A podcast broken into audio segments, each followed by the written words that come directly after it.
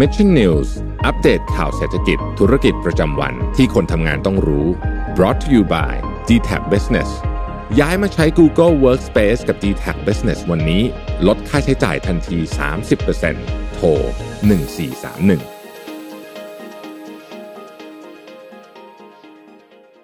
สวัสดีครับยินดีต้อนรับเข้าสู่รายการ Mission News Live นะครับประจำวันจันทร์ที่ 20 ธันวาคม 2564 นะครับอยู่กับผมแจ็คกิลาติเช่นเคยนะฮะ6โมงตรงแบบนี้มารับชมรับฟังข่าวสารสำหรับคนทำงานกันนะครับก็สำหรับใครที่เข้ามาแล้วนะครับสวัสดีทุกทุกท่านเลยนะฮะแล้วก็อย่าลืมกดไลค์กดแชร์กันด้วยนะฮะในช่วงนี้นะครับผมต้องบอกเลยว่าผมเนี่ยได้กลิ่น หรือว่าได้สัญญาณ ของการแพร่ระบาดของโรคโควิด -19 สายพันธุ์โอมิครอน ที่ตอนนี้เนี่ยเท่าที่ผมลองดูข้อมูลทั้งจากฟังฝากฝั่งของรัฐบาลเองนะครับ ภายในประเทศของเรานะ แล้วก็ในต่างประเทศด้วยเนี่ยนะครับ ดูเหมือนกับว่าทิศทางของการแพร่ระบาดโอมิครอนจะกลายเป็นสายพันธุ์หลักของการแพร่ระบาดของโรคในอนาคตนะครับ เดี๋ยวเรามาไล่เรียงกันในข่าวที่1นนะฮะว่าจะมีเนื้อหาสาระเป็นอย่างไรกันบ้างนะครับ วันนี้ผมจะพามาดูทิศทางกันก่อนสักนิดหนึ่งนะฮะว่า ในณปัจจุบันนี้เนี่ยนะครับในตอนนี้ที่ไทยเราเองนะครับเจอผู้ติดเชื้อภายในประเทศรายแรกแล้วนะครับ แต่ในขณะเดียวกันเนี่ยการแพร่ระบาดของเชื้อโควิด -19 โอมิครอนที่ทวีปยุโรปตอนนี้ถือได้ว่าเข้าสู่ช่วงวิกฤตกันแล้วนะครับหลายรัฐบาลของหลาย ๆ ประเทศเนี่ยอยู่ในช่วงของการพิจารณามาตรการต่าง ๆ นะฮะเนเธอร์แลนด์นี่ล็อกดาวน์ไปแล้ว เดี๋ยวเรามาดูกันว่ามันจะล็อกดาวน์กันอีกไหมนะครับ จะมีการปิดพรมแดนอีกไหม ซึ่งถ้าหากว่ามีการปิดพรมแดนนะครับ มีการรับนักเดินทางที่เดินทางเข้ามาแล้วเนี่ยจะต้องกักตัว 14 วันแบบนี้เนี่ย ผมบอกเลยว่าผลกระทบมันจะส่งผลกระทบต่อเรื่องของเศรษฐกิจอย่างแน่นอนนะครับโดยเฉพาะอย่างยิ่งเรื่องของตัวเลขประมาณการเศรษฐกิจในปีหน้า ที่หลาย ๆสำนักเองเนี่ยนะครับทีบีธนาคารแห่งประเทศไทยเองก็มีการออกมาพูดเลยนะฮะว่า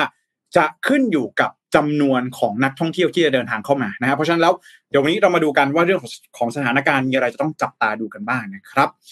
สวัสดีคุณแชมป์นะครับแล้วก็สวัสดีคุณนิชานันกันด้วยนะครับ วันนี้นะฮะวันจันทร์วันแรกของการทำงานก่อนที่เราจะเข้าสู่ช่วงของการเฉลิมฉลองนะฮะเทศกาลคริสต์มาสแล้วก็ปีใหม่ในสัปดาห์หน้านี้แล้วนะครับ ยังไงก็เดี๋ยวเรามาติดตามข่าวสารกันก่อนนะฮะอย่าเพิ่งอย่าเพิ่งละสายตานะครับ เรื่องของโอมิครอนนะครับอะนะฮะ ก็ไปกันที่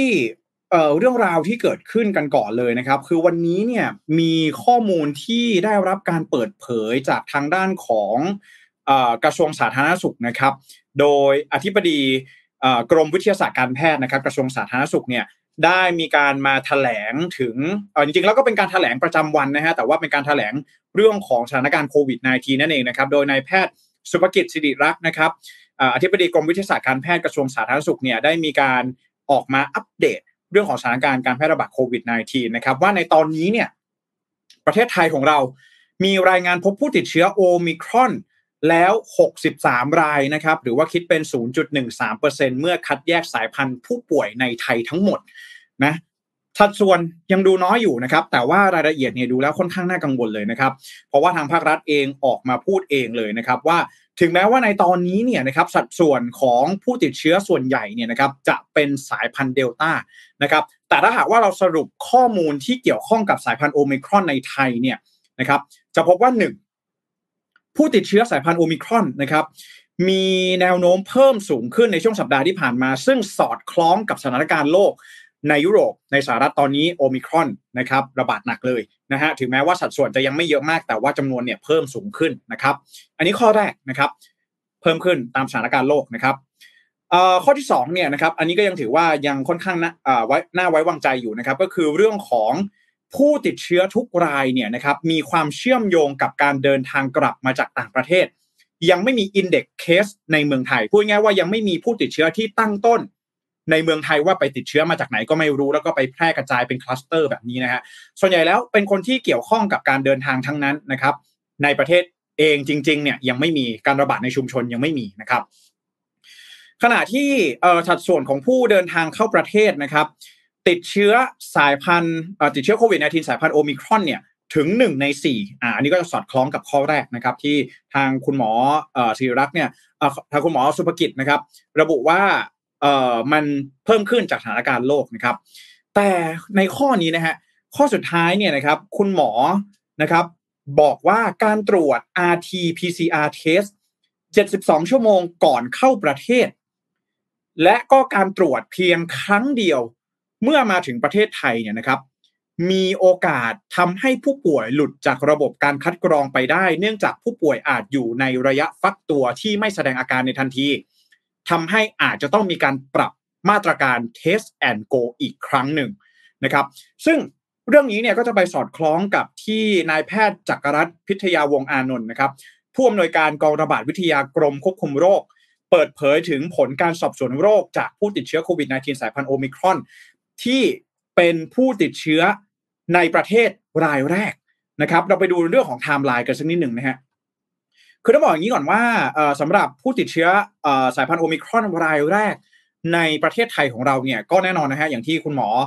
สุภกิจได้บอกไปว่ามีความสอดคล้องกับการเดินทางมาจากต่างประเทศก็คือว่าผู้ป่วยรายนี้นะครับเป็นหญิงไทยอายุ 49 ปีนะครับไม่มีโรคประจำตัว แต่ว่าพักอยู่อาศัยกับสามีชาวโคลัมเบีย ที่พบว่าติดเชื้อโควิด -19 สายพันธุ์โอมิครอนตั้งแต่วันที่ 3 ธันวาคมนะครับ ผู้ป่วยรายนี้ฉีดวัคซีนแล้ว 3 เข็มนะครับแอสตราเซเนกา2เข็ม แล้วก็ไฟเซอร์เข็มที่3นะครับในช่วงวันที่ 4 ถึงวันที่ 7 ธันวาคมเนี่ยผู้ป่วยหญิงรายนี้นะครับวัย 49 ปีเนี่ยดูแลสามีที่เริ่มที่จะเจ็บป่วยนะครับ มีอาการไข้ไอเจ็บคออ่อนเพลีย แล้วก็พาสามีเนี่ยนะครับ ไปตรวจ ATK ปรากฏว่าติดโควิดนะครับ แล้วก็ทางคณะแพทย์เองเนี่ยมีความสงสัยว่าจะเป็นโควิด -19 เชื้อสาย สายพันธุ์โอไมครอนนะครับจึงได้มีการตรวจแล้วก็ยืนยันว่าเป็นสายพันธุ์โอมิครอนจริง ๆนะครับ หลังจากนั้นเนี่ยผู้ป่วยหญิงรายนี้นะครับก็กลับบ้านไปนะครับ หลังจากที่ทางสามีเนี่ยเข้าสู่กระบวนการการรักษานะครับ แล้วก็เริ่มที่จะป่วยนะครับ จึงเข้าแอดมิทที่โรงพยาบาลในช่วงวันที่ 12 ถึงวันที่ 19 ธันวาคม แล้วก็พบว่าติดเชื้อโควิด -19 นะครับ แล้วก็เป็นสายพันธุ์โอมิครอน ซึ่งถือได้ว่าเป็นการติดเชื้อภายในประเทศ รายแรก แต่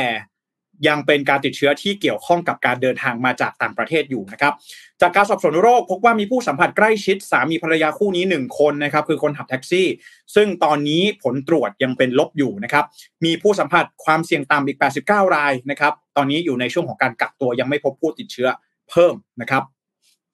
ผมขอมาไล่ไทม์ไลน์สักนิดหนึ่งนะครับ มาไล่ไทม์ไลน์ของอสามีชาวโคลัมเบีย สักนิดหนึ่งนะฮะของผู้ป่วยหญิงรายนี้นะครับ ต้องลองดูนะครับว่าถ้าเราลองดูตามตามไทม์ไลน์ของทางด้านของกระทรวงสาธารณสุขที่ได้มีการเปิดเผยผลการสอบสวนโรคออกมาเนี่ยนะครับ จะพบว่าผู้ป่วยรายแรกนะครับรายนี้เนี่ยเดินทางมาจากไนจีเรียนะครับ มาถึงประเทศไทยเนี่ยในวันที่ 26 พฤศจิกายนนะครับ ตรวจ PCR แล้วเป็นลบนะครับ ผลเป็นลบนะครับ แล้วก็เข้าสู่ระบบแซนด์บ็อกซ์นะครับ วันที่ 26 ถึงวันที่ 27 นะครับ จนถึงวันที่สามธันวาคม ช่วงนี้เนี่ย อยู่โรงพยาบาลตลอดนะครับ แต่เพียงแต่ว่ามีวันที่ 29 พฤศจิกายนเนี่ยที่เดินทางไปโรงพยาบาลเพื่อไปตรวจสุขภาพนะฮะทางด้านเรื่องของเอ่อตานะครับ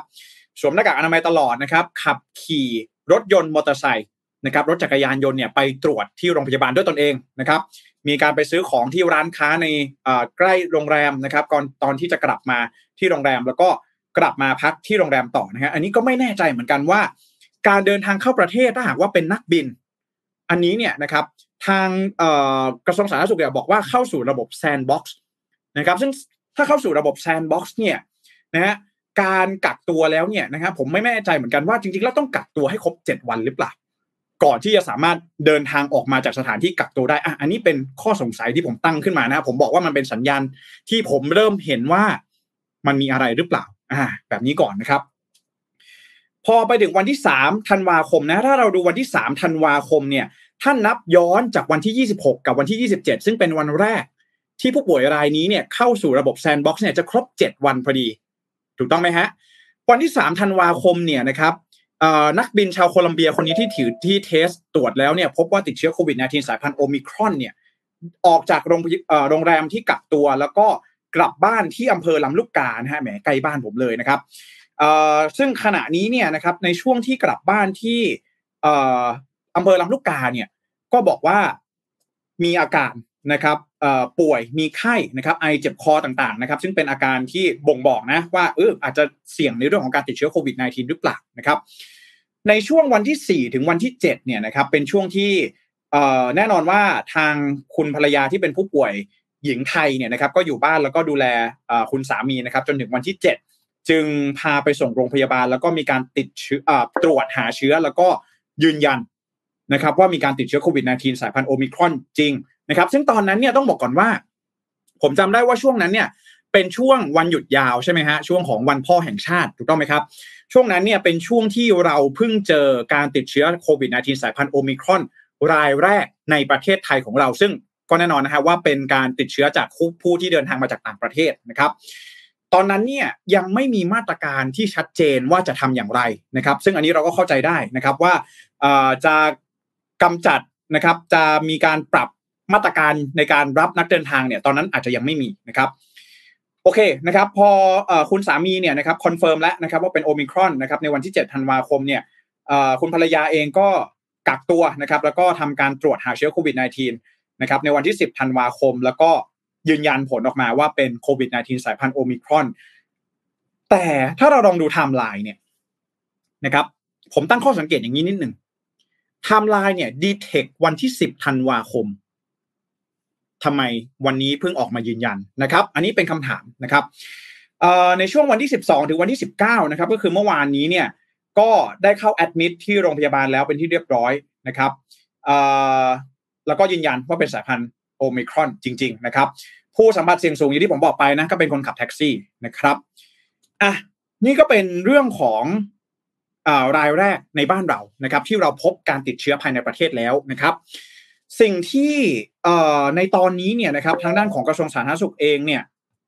ออกมาพูดเลยนะครับ ผมต้องบอกว่ามันมีเรื่องที่ค่อนข้างน่ากังวลอยู่นิดนึงก็คือว่าทางด้านของสบคเองได้มีการมาเปิดรายละเอียด 4 คลัสเตอร์ ที่เป็นการติดเชื้อโควิด -19 สายพันธุ์โอมิครอนนะครับ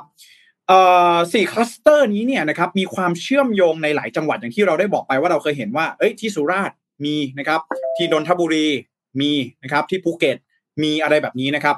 คือต้องบอกอย่างนี้ก่อนว่าคลัสเตอร์สี่คลัสเตอร์ที่เกิดขึ้นที่ทางด้านของศบคเองได้ออกมาเปิดเผย ในในวันนี้เนี่ยนะครับ โดยแพทย์หญิงสุมนีนะครับ ได้มีการแจกแจงว่าตอนนี้เนี่ยนะครับมีกลุ่มก้อนนะครับคลัสเตอร์เนี่ยสี่คลัสเตอร์เนี่ยจะมีที่ปทุมธานีนะครับอยุธยานครราชสีมาแล้วก็กรุงเทพมหานครนะครับซึ่งเป็นกลุ่มที่ไปประกอบพิธีทางศาสนาในกลุ่มประเทศตะวันออกกลางในช่วงต้นเดือนธันวาคมที่ผ่านมา 31 รายด้วยกันนะครับเข้าพักที่โรงแรมแห่งหนึ่งเพื่อตรวจหาเชื้อแล้วก็พบการติดเชื้อนะครับหลังจากนั้นเนี่ยนะครับมีการตรวจหา รหัสพันธุกรรมนะครับ พบว่าเป็นโอมิครอน 6 ราย แล้วก็เดลต้า 8 ราย ผมต้องบอกอย่างนี้ก่อนว่า ตอนนี้เนี่ยการตรวจหาเชื้อเนี่ยมันไม่ใช่แค่ตรวจแล้วว่าจะติดเชื้อหรือไม่ติดเชื้อนะครับ มันจะต้องตรวจหาสายพันธุ์ด้วย ซึ่งอันนี้เนี่ยมันจะเพิ่มความซับซ้อนเข้าไปอีกหนึ่งขั้นนะครับ ตอนนี้นะครับมี 4 คลัสเตอร์ด้วยกันนะครับ ซึ่งอย่างที่บอกไปว่ายังอยู่ในยังเกี่ยวข้องกับเรื่องของการเดินทางไปต่างประเทศอยู่นะครับ แต่ว่าต้องรอข้อมูลเพราะว่า อย่างที่ผมได้บอกไปว่าถ้าเล่าย้อนไปที่คลัสเตอร์ของคู่สามีภรรยาคู่นี้เนี่ยผมเริ่มกังวลกับเรื่องของการเปิดเผยข้อมูลนะครับของทางภาครัฐแล้วนะครับ เพราะว่าในตอนนี้เนี่ยเราไม่รู้เลยนะครับว่าใครเป็นผู้สัมผัสเสี่ยงสูงกันบ้าง ในตอนนี้สำหรับการติดเชื้อโควิด -19 สายพันธุ์โอมิครอนนะครับอะแต่ไม่เป็นไรนะครับ ผมต้องบอกอย่างนี้ก่อนว่าในตอนนี้นะครับ เรื่องของความรุนแรง นะครับอาจจะยังไม่มีข้อมูลออกมา confirm ว่าโอมิครอนรุนแรงขนาดไหนนะครับสองคือว่าจำนวนผู้ติดเชื้อภายในประเทศของเราเนี่ยในตอนนี้นะฮะในตอนนี้วันที่ 20ธันวาคมเวลา 18นาฬิกา13 นาทีตอนนี้เนี่ย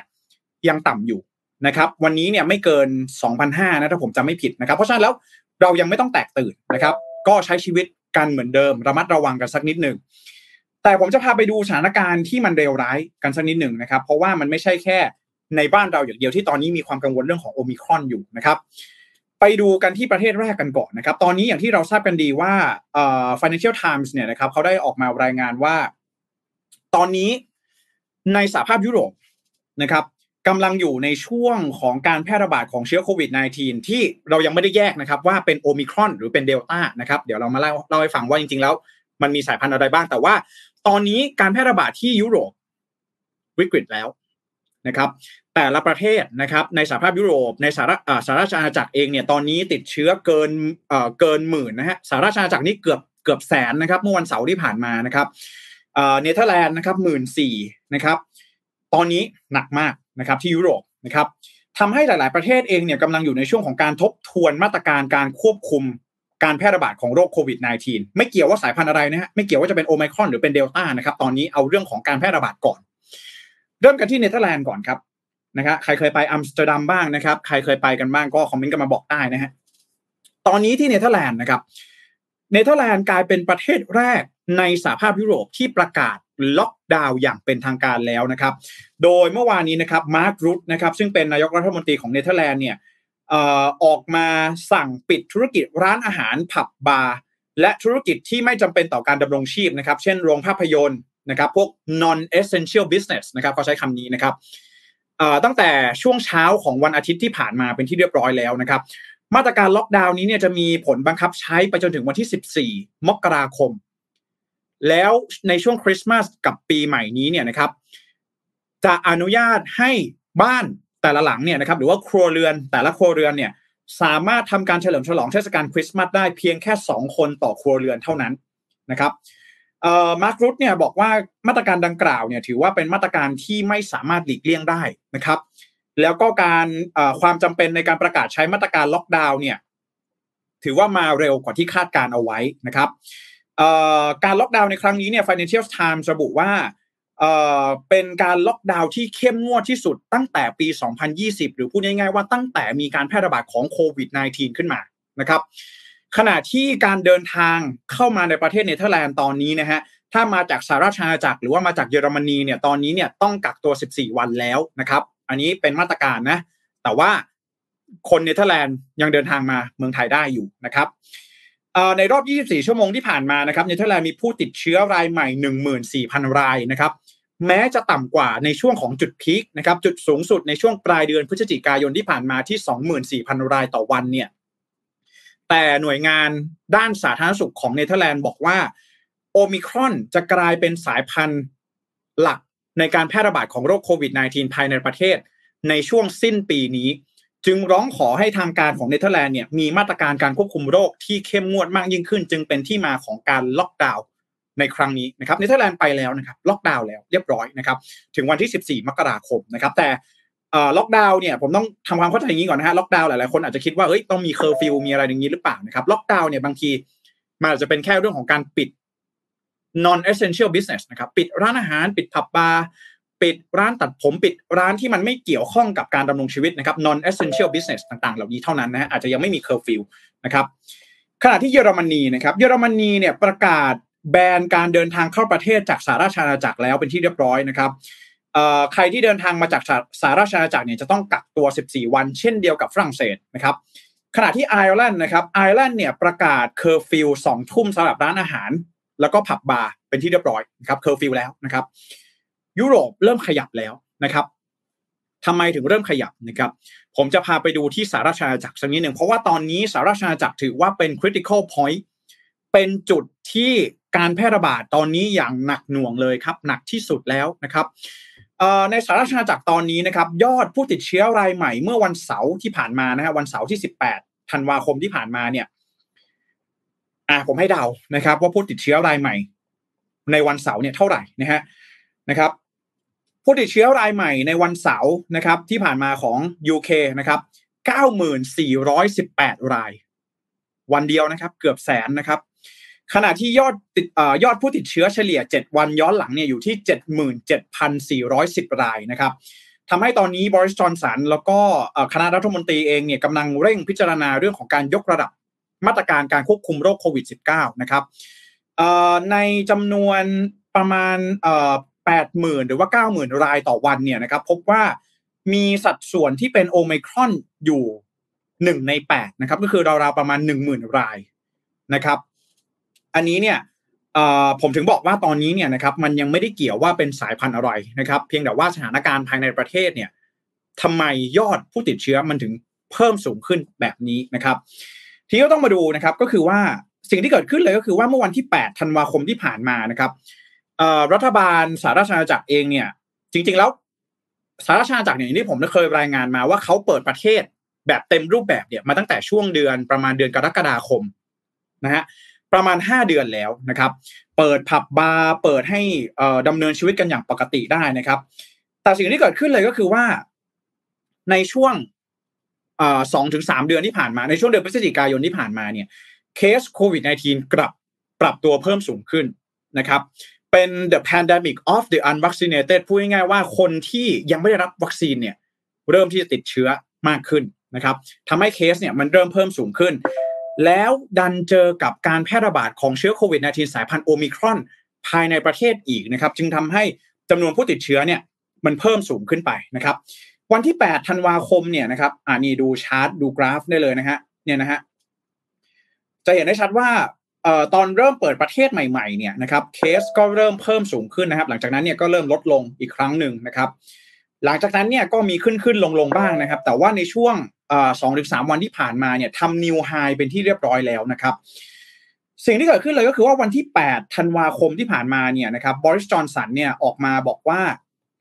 สหราชอาณาจักรเองเนี่ยจะใช้ plan B นะครับสิ่งที่รัฐบาลสหราชอาณาจักรเขาบอกว่า plan B เนี่ยคืออะไรนะครับ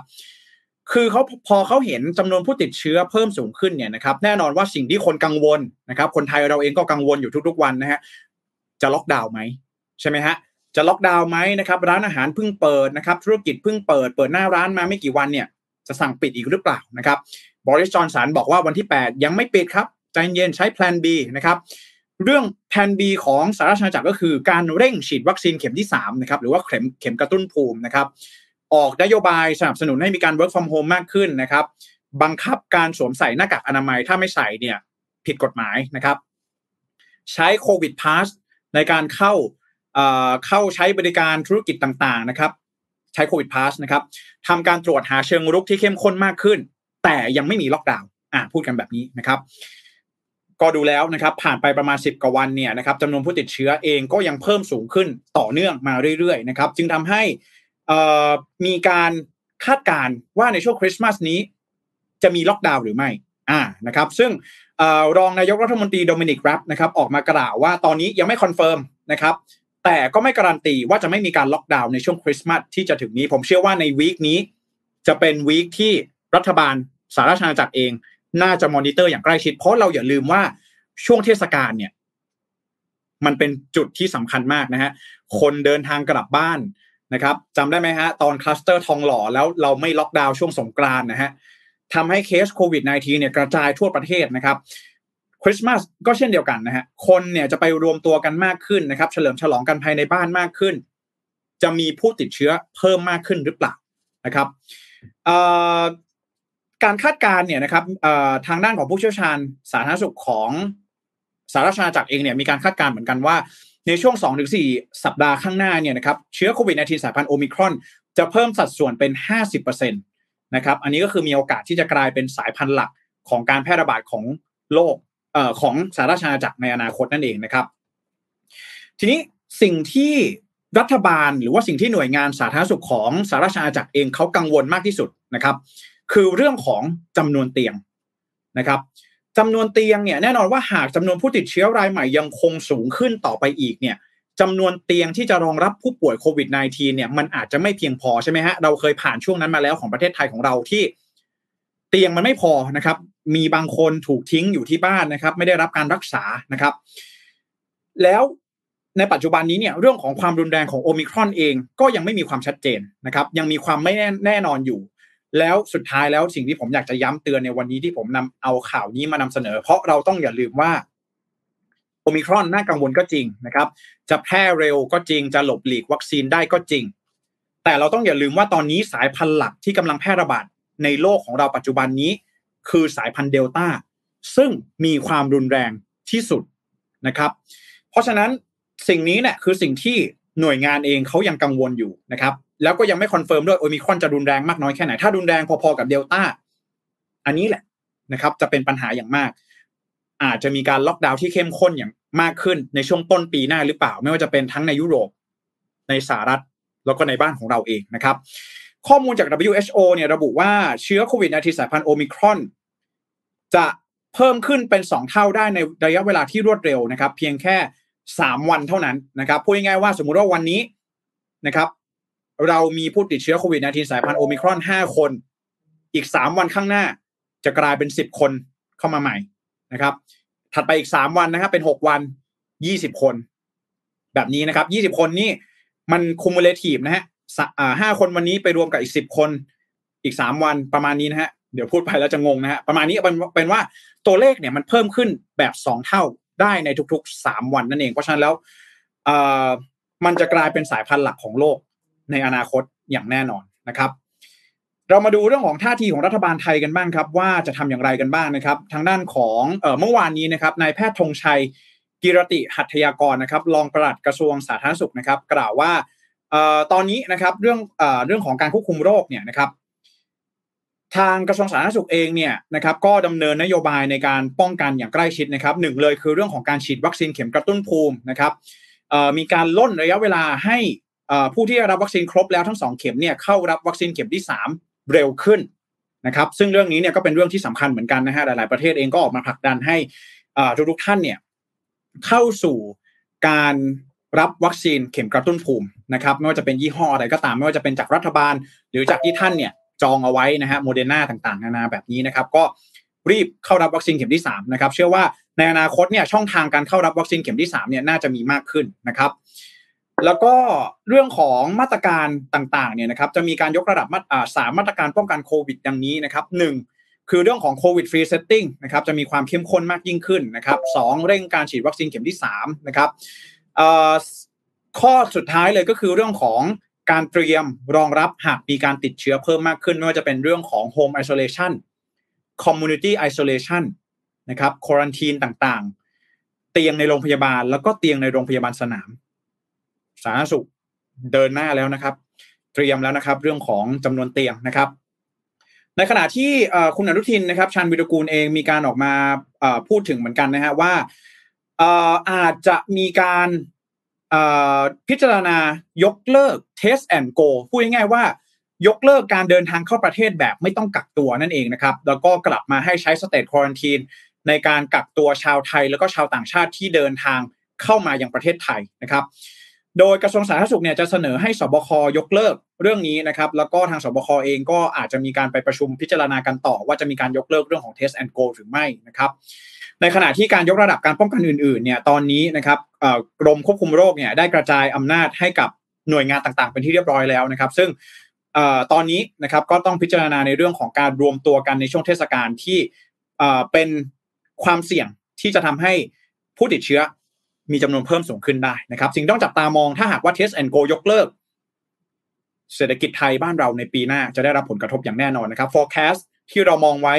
ว่าอาจจะมีอนาคตที่สดใสรอเราอยู่ในปีหน้านี้เนี่ย อาจจะไม่ได้เป็นแบบนั้นนะครับ ก็ประมาณนี้นะครับสำหรับเรื่องราวของเชื้อโควิด -19 สายพันธุ์โอมิครอนนะครับเพราะฉะนั้นแล้วในตอนนี้เนี่ยนะครับ เราต้องรอดูกันอย่างใกล้ชิดนะครับ ว่าการติดเชื้อภายในประเทศของเราเนี่ย มันจะเพิ่มสูงขึ้นมากน้อยแค่ไหนนะครับ สัดส่วนเรื่องของสายพันธุ์เนี่ยตอนนี้ผมมองว่าเรื่องของสายพันธุ์เองอาจจะยังเป็นเรื่องรองนะครับ เราอาจจะต้องมองไปที่เรื่องของจำนวนผู้ติดเชื้อเป็นหลักนะครับว่า ตอนนี้นะครับ เชื้อโอมิครอนส่วนใหญ่ที่เดินทางเข้ามาเนี่ยมันเกี่ยวข้องกับการเดินทางมาจากต่างประเทศทั้งนั้น จะมีการปรับในเรื่องของนโยบายการรับนักท่องเที่ยวต่างชาติเข้ามาอย่างไรเพื่อไปการสกัดโอมิครอนที่เรายังไม่รู้นะฮะว่าจะแพร่กระจายได้เร็วมากขึ้นแค่ไหนในอนาคตนั่นเองนะครับ ก็ต้องรอดูครับผมคิดว่าเรื่องนี้เนี่ยอาจจะสรุปวันนี้เลยยังไม่ได้นะครับ ต้องรอดูสถานการณ์กันอีกครั้งหนึ่งว่าสัดส่วนการติดเชื้อจะเป็นอย่างไรนะครับนะประมาณนี้ผมยังไม่สามารถสรุปอะไรได้มากในตอนนี้นะฮะว่าจะจะมีล็อกดาวน์อะไรหรือไม่ แต่ว่าถ้าเราลองดูแนวโน้มแล้วก็ทิศทางในช่วงนี้นะครับในช่วงสองถึงสามเดือนเนี่ยล็อกดาวน์มีความเป็นไปได้ นะครับก็ขอให้ทุกท่านเตรียมตัวกันด้วยในช่วงเทศกาลปีใหม่แบบนี้นะครับจะเดินทางไปไหนก็กาดอย่าตกนะครับระมัดระวังกันด้วยในเรื่องของอการติดเชื้อโควิด -19 แบบนี้นะฮะแต่หลายๆท่านเนี่ยนะฮะโควิดฟาทีกนะฮะไปเที่ยวทีก็เอาให้ฉ่ำปอดเลยนะฮะเที่ยวกันเต็มที่นะครับก็ระมัดระวังกันด้วยครับในช่วงนี้เรื่องของโควิด -19 ยังไม่ยังไม่ค่อยน่าไว้วางใจสักเท่าไหร่นะครับ นะฮะข่าวแรกรอไปครึ่งชั่วโมงแล้วนะฮะ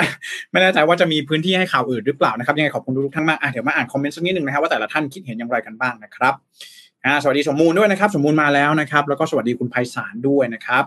สวัสดีคุณไซต์ด้วยนะครับนะฮะสวัสดีคุณแพตตี้ด้วยนะครับ แล้วก็คุณแพตตี้บอกว่าปวดหัวกับโควิดมากๆเลยนะครับ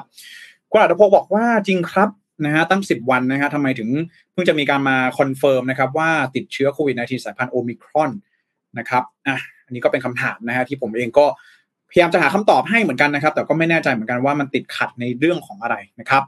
อ่าสมบูรณ์บอกว่าอยากพักกับโควิดจริง ๆ เลยนะครับนะฮะก็คุณไปสารบอกว่าชาวลำลูกกานะฮะระวังระมัดระวังกันด้วยนะครับอ่าคุณชายบอกว่าส่วนใหญ่แลบบ้านเราไม่ค่อยบอกค่ะว่าติดสายพันธุ์ไหนนะครับ บอกว่า positive หรือ negative เฉยๆ คิดว่าค่าใช้จ่ายตรวจก็อาจจะเพิ่มขึ้นนะครับอ่าขอบคุณมากครับ คุณธนาดีบอกว่ามาให้กำลังใจนะครับสรุปข่าวดีมากๆเลยขอบคุณมากเลยนะครับคุณไปสารบอกว่าเนเธอร์แลนด์ปิดแล้วนะครับไทยใจเย็นๆนะครับคุณไปสารตอนนี้อาจจะอาจจะต้องรอดูสถานการณ์กันต่อไปนะครับ คุณโทนี่นะฮะบอกว่าตรวจสายพันธุ์มันต้องใช้เวลาเป็นอาทิตย์นะครับ ไม่แปลกที่จะยืนยันว่าจะบอกว่าบวกประมาณอาทิตย์หนึ่งนะครับ ส่วนประเด็นคือถ้าเราตรวจสายพันธุ์แล้วรู้ว่าเป็นหรือไม่เป็นโอมิครอน แล้วไงหรอครับ มันจะทำให้อะไรเปลี่ยนบ้าง ถ้าคิดว่ามันแพร่ไปแล้วแบบอังกฤษดีกว่าไหม อังกฤษนี่ยกเลิกแบนคนจากแอฟริกาแล้วด้วยนะฮะ อันนี้ก็จะตรงกับที่ผมบอกเลยนะฮะว่าตอนนี้เนี่ยเรื่องของสายพันธุ์เนี่ยอาจจะไม่ได้สลักสำคัญมากขนาดนั้นนะฮะ ตอนนี้เราต้องดูเรื่องของการแพร่ระบาดภายในประเทศ ซึ่งตอนนี้เราก็ยังคุมได้ดีอยู่นะครับ ไม่แน่ใจว่าตรวจน้อยหรือว่ามันการควบคุมต่างๆเนี่ยมันทำได้ดีมากขึ้นนะครับจำนวนผู้ติดเชื้อภายในประเทศเนี่ยมันยังน้อยอยู่นะครับ สิ่งที่เรากังวลกับเรื่องของโอมิครอน ก็คือว่าการแพร่แพร่กระจายเนี่ยมันจะเร็วขึ้นไหมมันจะหลบหลีกวัคซีนได้ไหมถ้ามันหลบหลีกวัคซีนได้ โอกาสในการติดเชื้อมันจะเพิ่มขึ้นนั่นเองนะฮะอันนี้คือเรื่องที่เรากังวล แต่ว่าตอนนี้ณวันนี้อาจจะยังไม่ต้องกังวลขนาดนั้นนะครับ ต้องรอดูข้อมูลจับตาดูสถานการณ์กันอย่างใกล้ชิดอีกทีหนึ่งนะครับคุณไปสารถามว่าบุคลากรทางการแพทย์เข็มสี่ได้ยังนะครับอ่าใครเป็นบุคลากรทางการแพทย์เข้ามาอ่าพูดคุยกันได้นะครับอ่าคุณธนัทบอกว่าสนใจแพ็กเกจธุรกิจดีแท็ครับนะโทรได้เลยนะฮะหนึ่งสี่สามหนึ่งนะครับอ่าย้ายมาใช้ ย้ายมาใช้ Google Workspace นะครับกับ d t แท Business วันนี้นะครับลดค่าใช้จ่ายได้ทันที 30%นะครับโทรเลยนะครับ1431นะฮะนะครับคุณอันโนนนะครับบอกว่าสวัสดียามเย็นค่ะสวัสดีด้วยนะครับนะฮะก็ขอสรุปแบบนี้นะฮะถ้าเกิดว่ามีข่าวสารอัปเดตความคืบหน้าอะไรเนี่ยเดี๋ยวผมจะมาอัปเดตให้ฟังกันอีกทีนึงเรื่องของการแพร่ระบาดของโควิด -19 นะฮะแผนปีใหม่นะครับ New Year Solution อะไรต่างๆ ก็ขอให้วางแผนกันอย่างรอบคอบกันด้วยนะฮะจับตาดูสถานการณ์กันอย่างใกล้ชิดนะครับอะ นะไปที่ข่าวต่อไปกันบ้างครับนะฮะชาวกรุงเทพนะครับหลาย ๆ คนนะฮะในช่วงนี้นะครับลงพื้นที่กันแล้วนะครับว่าที่ผู้สมัครผู้ว่าราชการกรุงเทพมหานครนะครับ เมื่อวานนี้เนี่ยนะครับวันที่ 19ธันวาคมเนี่ยคุณชัดชาติสิทธิพันธ์นะครับลงพื้นที่เขตบางขุนเทียนนะครับแล้วก็ได้มีการเปิดตัวดร พิจิตรรัตกุลนะครับ อดีตผู้ว่ากทมด้วยนะครับ แล้วก็ ไปดูนะครับคุณชัดชาติเนี่ยไปดูเรื่องของผลกระทบเรื่องของการกัดซอกชายฝั่งนะครับ แล้วก็ปัญหาขยะบริเวณชายทะเล เขตบางขุนเทียนนะครับ หลายๆ คนก็เห็นแล้วนะฮะท่านเองไปลงเรือไปปั่นจักรยานต่างๆ นานานะครับ มีการเปิดตัวทีมงานนะครับ คนใหม่ซึ่งแน่นอนนะฮะใครนิยมชมชอบนะครับ อันนี้ก็เป็นสิทธิ์ของแต่ละท่านนะฮะก็มารายงานให้ฟังนะครับ ว่าผู้สมัครคนแรกนะ ผมว่าน่าจะเป็นคนแรก ๆ เลยที่มีการลงพื้นที่นะครับ อย่างชัดเจนแล้วก็มีสื่อมวลชนไปทำข่าวนะครับ สำหรับวันนี้นะครับนะเป็นคิวของดรเอนะครับดรสุชัชวีนะครับสุวรรณสวัสดิ์นะครับผู้สมัครผู้ว่าราชการกรุงเทพมหานครสังกัดพรรคประชาธิปัตย์นั่นเองนะฮะคุณชัดชาตินี่ก็อย่างที่เราทราบกันดีนะครับ สังกัดอิสระนะครับ ก็วันนี้นะครับเป็นการลงพื้นที่ครั้งแรกนะครับ ไปที่เขตบางรักนะครับร่วมกับนายองอาจคล้ามไพบูลนะครับรองหัวหน้าพักประชาธิปัตย์นะครับแล้วก็มี ผู้สมัครสกด้วยนะครับ คุณสุวิทย์เลิศธนากุลวัฒนะครับได้เดินทางไปที่มัสยิดฮารุนนะครับมัสยิดเก่าแก่อายุกว่า 150 ปีนะครับศูนย์รวมจิตใจของชาวมุสลิมย่านเจริญกรุงบางรักนะครับ ก็แน่นอนนะฮะว่าได้มีการไปเดินทางนะครับ พบปะประชาชนนะครับ ไปชื่นชมชุมชนมัสยิดฮารุนนะครับ ซึ่งถือได้ว่าเป็นชุมชนชาวมุสลิมนะครับ ที่อยู่ในเขตบางรักนั่นเองนะฮะแล้วก็ได้เดินทางต่อนะครับ ไปยังวัดม่วงแคนะครับ เจริญกรุงซอย 34นะครับแล้วก็ทางด้านของดรเองเนี่ยนะครับได้มีการระบุว่าพื้นที่บางรักเองเนี่ยนะครับถือว่าเป็นพื้นที่ที่มีลักษณะของพหุวัฒนธรรมนะครับ มีโรงเรียนวัดม่วงแคนะครับมีอดีตนักเรียนจำนวนมากนะครับ ก็ระบุว่าในพื้นที่นี้นะครับก็มีอาคารเก่าแก่สร้างมาตั้งแต่สมัยรัชกาลที่5นะครับก็เห็นควรว่าจะต้องมีการบูรณะปรับปรุงอาคารนะครับ แล้วก็ถ้าหากว่า สมควรได้ทำหน้าที่ผู้ว่าราชการกรุงเทพมหานครนะครับ ก็จะทำหน้าที่เป็นพ่อบ้านนะครับ ในการทำในการประสานทุกฝ่ายนะครับ ให้มาร่วมงานกันอีกครั้งหนึ่งนะครับ แล้วก็เข้ามาฟื้นฟูนะครับ ชุมชนให้แก่ประชาชนแล้วก็พี่น้องในเขตบางรักนั่นเองนะครับ ก็ถือได้ว่าเป็นคิวนี่นะฮะเดินทางเข้าเยี่ยมมัสยิดนะครับฮารูแล้วก็ไปที่วัดม่วงแคกันต่อนะครับ ก็ถือได้ว่าเป็นอีกหนึ่งพื้นที่นะครับที่เป็นพื้นที่พหุวัฒนธรรมนะครับมีหลากหลายชุมชนมากๆเลยนะครับไม่ว่าจะเป็นชาวจีนชาวไทยนะครับ อยู่ตรงนั้นนะฮะชาวมุสลิมนะครับ ก็อยู่กันมานะ ตรงบางรักนี่ถือว่าเป็นชุมชนที่ใหญ่มากๆเลยนะครับ แล้วก็ถือได้ว่าเป็นอีกหนึ่งพื้นที่นะครับ ที่วันนี้ทางดรเอเองได้มีการลงพื้นที่ไปนะครับ ในเรื่องของโพเนี่ยนะครับล่าสุดเนี่ยนะครับจากซูเปอร์โพเองเนี่ยก็มีผลสำรวจออกมานะครับว่า ทางด้านของคุณชัดชาติสิทธิพันธ์เนี่ยก็ยังนำเป็นที่หนึ่งอยู่นะครับ แต่เท่าที่ผมดูเนี่ยสังเกตดูแล้วเนี่ยนะครับโพที่เป็นที่หนึ่งจริงๆเนี่ยนะครับ คือโพที่บอกว่ายังไม่ได้ตัดสินใจนะครับว่าจะเลือกใครนะครับ เพราะฉะนั้นแล้วตอนนี้เนี่ยผมยังมองว่าเมื่อไทม์ไลน์การเลือกตั้งเนี่ยยังไม่ชัดเจนนะครับ ประชาชนเองก็อาจจะยังไม่ตัดสินใจนะครับ ช่วงนี้เองก็อาจจะเป็นช่วงเวลาที่ผู้สมัครนะครับ แต่ละสังกัดเองเนี่ยอยู่ในช่วงของการทำคะแนน นะครับแล้วก็อย่าลืมว่าพักก้าวไกลเองก็ยังไม่ได้เปิดตัวผู้สมัครอย่างเป็นทางการนะครับสำหรับผู้ว่าราชการกรุงเทพมหานคร ซึ่งก็น่าจับตาดูนะครับพลตำรวจเอกอัศวินขวัญเมืองนะครับจะลงในนามอิสระหรือไม่นะครับ ก็ยังมีสีสันของการเลือกตั้งผู้ว่าราชการกรุงเทพมหานครเนี่ยอีกเยอะนะครับ ก็ไม่แน่ใจเหมือนกันนะฮะว่าทางด้านของผู้สมัครแต่ละรายเนี่ยนะฮะเท่าที่ดูแล้วเนี่ย คุณชัดชาติสิทธิพันธ์กับดรเอเองเนี่ยดูแล้วน่าจะเป็นคู่แข่งที่ยังสูสีกันอยู่นะครับในปัจจุบันนี้นะแต่เราก็ไม่แน่ใจเหมือนกันว่าในอนาคตเนี่ยจะมีอะไรเกิดขึ้นหรือเปล่านะครับอุบัติเหตุทางการเมืองต่างๆนะฮะเกิดขึ้นได้ตลอดเวลานะครับในช่วงของการหาเสียงแบบนี้นะครับก็ขอให้จับตาดูกันอย่างใกล้ชิดนะฮะถ้าหากว่าในคราวหน้านะครับมีผู้สมัครท่านไหนเนี่ยแสดงวิสัยทัศน์นะครับออกมาแสดงนโยบายต่างๆเนี่ยเดี๋ยวจะมารายงานให้ฟังกันอีกทีหนึ่งนะครับ วันนี้เป็นคิวของดรเอนะครับ ฮะครับ ก็จะเลือกใครกันบ้างครับ ก็สามารถคอมเมนต์กันเข้ามาพูดคุยกันได้นะครับ ส่วนตัวผมไม่ได้อยู่ในพื้นที่กรุงเทพมหานครเนาะก็อาจจะไม่ได้มีสิทธิ์เลือกตั้งในครั้งนี้นะครับ ก็ใครที่มีสิทธิ์นะครับ ก็ลองดูนะครับ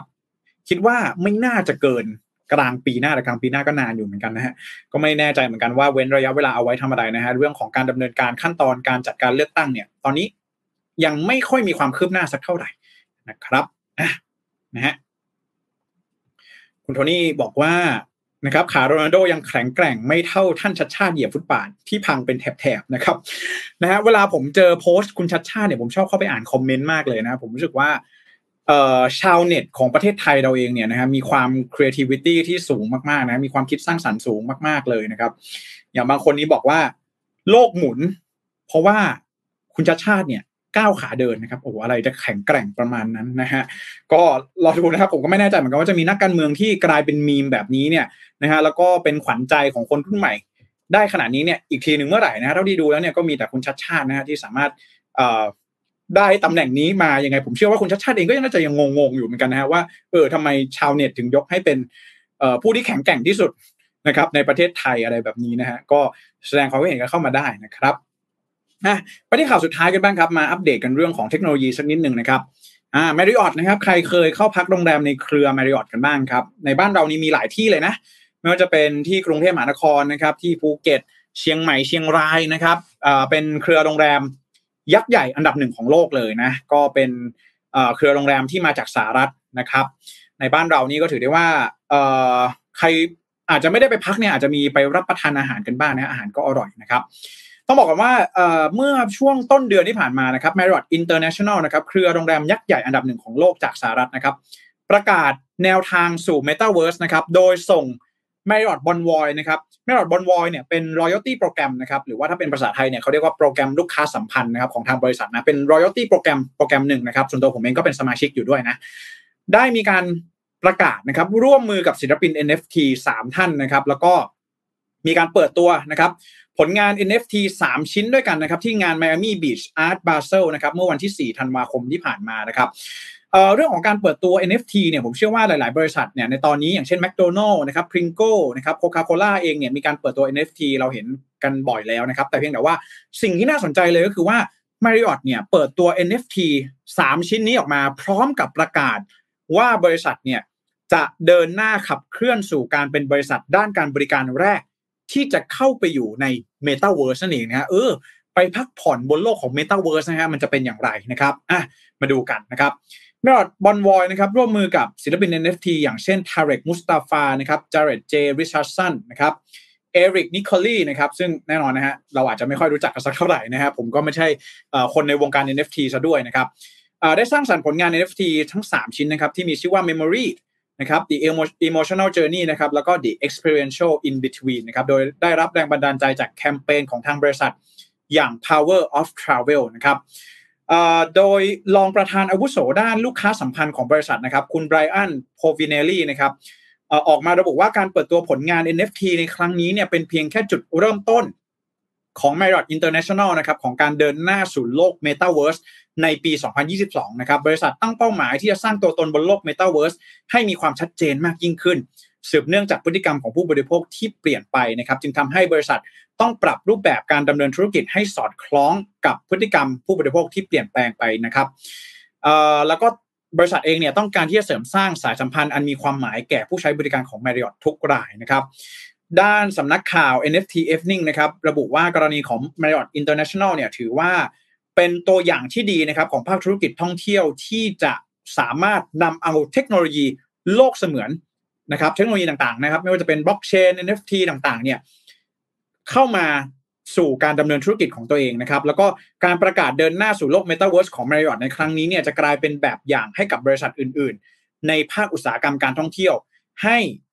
ขับเคลื่อน นะครับหันนำเอาเทคโนโลยีเนี่ยมาใช้ส่งเสริมการทำธุรกิจของตัวเองได้ในอนาคตนะครับคุณไบรอันเนี่ยยังพูดเพิ่มเติมในตอนท้ายนะครับว่าเทคโนโลยีจะกลายเป็นเครื่องมือสำคัญในการขยายขอบเขตของประสบการณ์การเดินทางของผู้คนนะครับ จึงถือว่าเป็นเรื่องที่น่าตื่นเต้นอย่างมาก ที่เราจะได้เห็นภาคธุรกิจ จะมีการขับเคลื่อนสู่เทคโนโลยีโลกเสมือนจริง อย่างไรในอนาคตนั่นเองนะครับ ก็ถือว่าเป็นเรื่องที่น่าสนใจนะฮะว่า ตอนนี้เนี่ยแบรนด์หลายแบรนด์เนี่ย ถ้าหากว่าทุกอย่างไปอยู่บนโลกเมตาเวิร์สแล้วเนี่ยนะครับเราจะเดินทางทำไมนะฮะเพราะฉะนั้นแล้วบริษัทที่เป็นบริษัทโรงแรมนะครับบริษัทด้านการท่องเที่ยวแบบนี้เนี่ยเขาก็ต้องคิดค้นหาวิธีการใด ๆ ก็ตามเพื่อที่จะนำเสนอประสบการณ์สร้างเสริมประสบการณ์ ให้แก่ลูกค้านะครับของเขาให้แก่แขกของเขานะครับ ในอนาคตนะฮะจะเดินทางไปเที่ยวนะครับภูเก็ตนะครับไปสมุยไปพีพีต่างๆ นี่ นะฮะอยู่บ้านก็ไปเที่ยวได้อะไรแบบนี้หรือเปล่านะครับก็ถือได้ว่าเป็นการเตรียมความพร้อมของภาคธุรกิจละกันนะครับตอบรับกระแส Metaverse นั่นเองซึ่งถือได้ว่าเป็นเรื่องที่น่าสนใจมาก ๆ เลยนะครับว่า